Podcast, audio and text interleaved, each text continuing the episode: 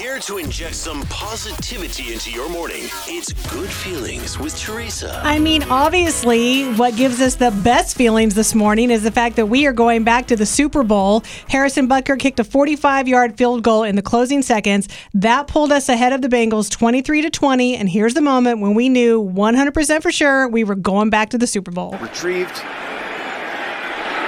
by Irwin, who's going to swing it over to Taylor. Not down yet. He is now. It's it's over. It is over, and the Kansas City Chiefs have won it. Heading to the Super Bowl for the third time in four years. And Cincinnati falls by the exact count.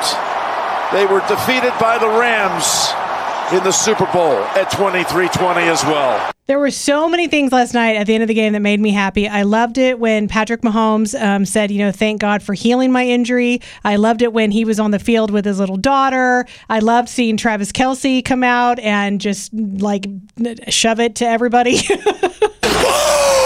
Arrowhead my ass! Woo! It's Mahomes' house! Hey, I got some wise words for that Cincinnati mayor. Know your role and shut your mouth, you jabroni!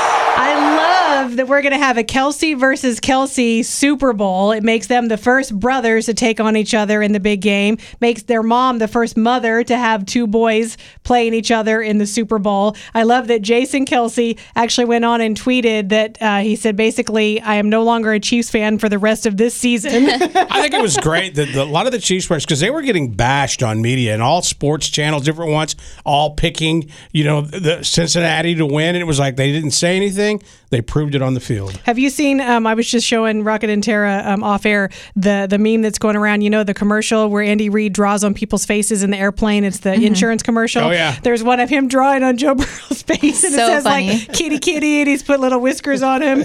Um, also, we were talking about how the the fans were so upset the Bengals that they set Arrowhead on fire. There really was a big grass fire because of fireworks last Oh, night. gosh. yeah, so the fire crews had to come out and battle a large grass fire outside Arrowhead Stadium, and they believed that it was because of fireworks. That is so scary. we came in this morning and in Westport, I don't know what was going on, but there, There was, was a obviously party. a party because Yeah. almost every single parking spot, like when I come in, it, the, the level where I park, it's empty. Every parking spot had some kind of a bottle or glass or some kind of trash in the parking spot. it was a big night.